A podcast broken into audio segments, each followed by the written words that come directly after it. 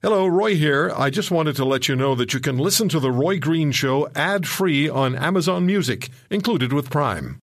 Do you regret that decision? No, absolutely not.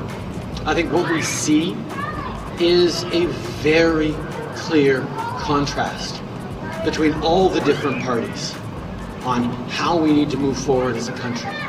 And this is a time when Canadians should get to be very clear about how they want to end this pandemic.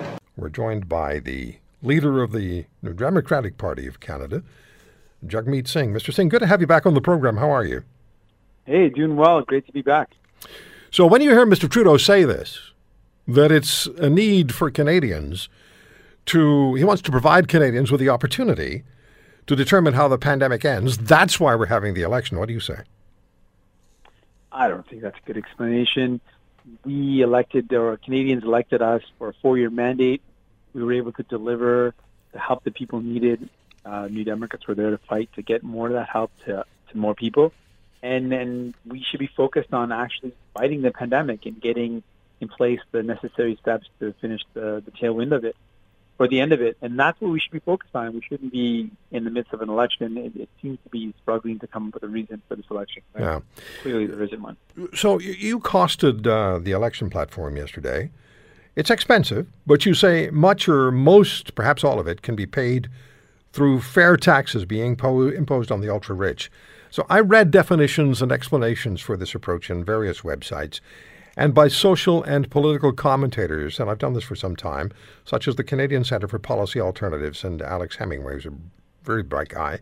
Uh, but I also have to ask you I, have read Senator Bernie Sanders' approach and the Green New Deal proposed by some Democrats in the United States. Is this what your party is proposing? Because some of these models include the 1% tax on the ultra rich and then they go beyond that. Are you are you emulating Bernie Sanders and the Green New Deal? Well, I mean, there's some similarities for sure, but we're laying out really what we've said all along. We believe in this pandemic and coming out of it into the recovery, there's a question on people's mind: who's going to pay for it? It's a legitimate, very fair question. We are the only party saying it's not going to be you or your family. If you've got a, a got a good job and you've got a, a home, it's not going to be you. Don't worry we are being very clear. We're looking at the ultra wealthy, wealthy corporations that make money in Canada that don't pay their taxes here, web giants like Amazon that make record profits in a pandemic but don't pay taxes here. We're going to start making them pay their fair share, and it's something that is not not too long ago used to happen. So the wealthiest corporations used to pay uh, a fairer share, and they haven't for a long time, and we want to restore that fairness. So you're going after the corporations. What about individuals? And I'm asking this because there are successful people who do very well in life, and uh, and they they employ and they support charities and they support communities. That's one part of it. Then the other part of it is, and, and you've talked about wanting to attract talented and skilled people to this country. How are you going to attract international talent, much needed in Canada, to drive our economy forward, if you're going to tax successful people more than other countries wooing them will tax them? I mean, how, how do you manage that? Or am I misunderstanding your plan? Well, yeah, there's a misunderstanding, mis- minor misunderstanding. I can clear it up, though. Not a big deal. Yeah, it's please. Really, th- there are there are loopholes that exist that that don't sit well with people. If if a regular everyday worker goes into work, comes home and gets a salary for their work, they pay their fair share. But just because someone is really rich, uh, a billionaire, they can hide their revenue in an offshore tax haven purposely to avoid paying taxes, and that's completely completely legal right now. We want to stop that. We want to end that from happening. We want to make sure that if you earn income in Canada, you pay taxes here. And right now, there's a lot of loopholes that don't allow these companies, or that allow these companies to not pay their fair share. There are people that have uh, massive wealth. We're asking them to just contribute a little bit more, uh, a little bit more fairly. And in doing that, it's going to allow us to be able to pay for the things that we need so we can get out of this recovery. It's going to put it's going to put us in a better position to recover, and it's not going to put any burden on those that should not be targeted: the working class, middle class, people that are that are doing well, the young professionals, uh, people that are very successful. We're talking about the extremely wealthy. We're so you would only you would only increase yeah. the tax. You would only put a can we call it a wealth tax? What what do we call it? Yeah, yeah. So the wealth tax is. So you would only you would only fortune- you would only impose a wealth tax on the billionaires, yes? It's it's on the super wealthy. So if someone has more than ten million dollars in fortune, uh, it's going to be on any amount over the ten million and a one percent on that. So if someone has, uh, let's say, fifty million dollars in fortune, then uh, on the portion over ten million, so the forty million, a one percent on that. Uh, that's what we're looking to do. So it's it's really a significant way to increase revenue, but it's only on a very very small percentage. Okay, Of the thirty-seven million Canadians, we're only talking about less than one percent of. W- would you? I don't want to get mired on this here because we only have a few minutes with you, but the monetary side of things is very important. Would your plan also include additional taxation, like charging a tax on estates valued more than $5 million? And, and would you also support workers assuming at least some level of ownership of the companies they work for? No, not at all. And and it's a really important question. I appreciate uh, a chance to clarify. It's not going to be on someone who's got a, a home that seems to have increased in value. It's not going to be on people who've got less than uh, ten million dollars in fortune. This is people who've got ten million or more in fortune, and only on the percent, only one percent on any amount over ten million dollars in fortune. Uh, in addition to closing loopholes, in addition to uh, ending the offshore tax havens. So if someone is using an offshore tax haven to hide their money in the Caribbean, yeah, they're going to have to pay their fair share. But for uh, someone with uh, a two-car garage, home, and has a great job, no, it's not going to affect you at all. So $10 million is the, uh, the cutoff point. That's right. Okay. Indigenous peoples, Mr. Singh. Mr. Trudeau mentioned uh, Chief Cadmus Delorme of the Cowessess First Nation in Saskatchewan, and he took credit for he and the chief having come to an agreement concerning child care and First Nation children at Cowessess. Chief Delorme's going to be my guest at the top of the next hour. I know you know him. He likes you. He's told me that. Can you share with us the key issues that you will commit to to Indigenous communities in this country, whatever number of seats the NDP holds in just over a week's time? The number one thing is is uh, clean drinking water. There is no excuse in a country as rich as ours in the 21st century that every community doesn't have clean drinking water. I don't believe that it's a lack of will or a lack of capacity or t- technology or know-how. I, I, I believe it's been a lack of political will.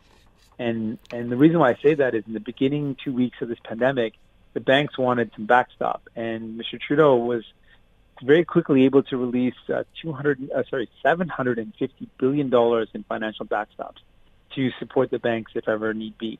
That was a priority, and he jumped to make that happen. I believe that there hasn't been the same commitment to make sure Indigenous communities get clean drinking water. That's one. I wouldn't fight Indigenous kids in court. Right now, Mr. Trudeau is fighting these kids who were found to have been discriminated by the Canadian Human Rights Tribunal. The decision that the tribunal made was that they were willfully and recklessly discriminated, and Mr. Tr- Mr. Trudeau is appealing that decision. I would drop the court cases against the kids.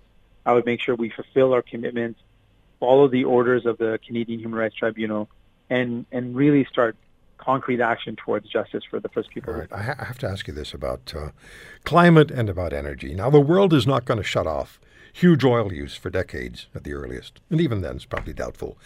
Are you in favor of continuing to import over 700,000 barrels of foreign oil every day in, into this country, while the construction of pipelines, which would move internationally sought Canadian energy to Tidewater and to eager markets overseas, thereby earning hundreds of billions of dollars to sustain Canada's social programs, our health care, and help fund the programs you're in favor of, the programs you like? Are you in favor of continuing to bring in 700,000 barrels of foreign oil uh, every day rather than export our oil? Mr. Singh, it's coming in and it's going out either way.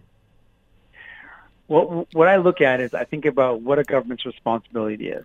And, and I think it's prudent and responsible for governments to look at what's happening in the global markets. Where is the world headed? And for us to remain leaders, we need to make investments that will get us ahead of the curve and also to do our part, our part to fight the climate crisis. What's really clear is every major car manufacturer in the world has announced that they're going to end the sale of fossil fuel combustion vehicles. We know that the countries that have the most renewable energy will be the most successful. We also know that our economy, for it to be strong, needs to be diversified. So I believe the prudent and responsible thing to do is to make sure we make investments now that will have us but, ahead of the curve when but, it comes to renewable But, Mr. Singh, we're importing Be the countries 700,000 plus barrels of oil each and every day. The TD Bank, in now I'm going back a few years, in a 2012 report, uh, wrote the Canadian Energy Research Institute estimated that if the current major pipeline expansion projects, this 2012, which are in uh, the works, do not get built, thereby constraining future oil production in Western Canada, Canada would forego as much as $1.3 trill- uh, trillion dollars of GDP and 276 billion in taxes from 2011 to 2035. What people are asking is, why are we importing oil? Why are we buying 700,000 barrels of foreign oil every day instead of selling our oil to, to markets that want it? Well, in terms of like what we do with our raw resources, I think there's a really genuine question around why we aren't refining and adding value to raw raw goods in Canada. It's, Yeah. something that a lot of folks have brought up to me. They've said, you know, why is it that we're not actually adding value to the things that we we um, we're producing here in Canada? We're not actually adding value to it. A lot of folks have raised that when it comes to the to the lumber industry that we're we're you know we're ripping and shipping. We're not actually adding value. And that's a legitimate concern that we should be adding value, creating those add value added jobs in Canada. And that's something I absolutely believe we need to focus on. How do we build an economy that's actually built on adding value, that's going to take a natural resource and then uh, improve it so that it can be sold? That, that's a that's a good idea generally, but it doesn't take away from the fact that we need to be investing in the economy of the future. I wish I had more than 10 minutes with you. I have a lot of questions. Um, I've, I've we'll have enjoyed more time, I'm sure, soon. Yeah, it does. I enjoy speaking with you. I enjoyed the first conversation we had. And uh, I like the fact that you don't get your back up if somebody asks you a question. Too, too many times politicians get thin skinned and their voices rise. Uh, you don't do that. Oh no, I appreciate the questions. I feel it gives me a chance to explain my position, and, Yeah. and it's also good to be challenged. I feel like that's an important thing. If you want to hear more, subscribe to The Roy Green Show on Apple Podcasts, Google Podcasts, Spotify, Stitcher, or wherever you find your favorites.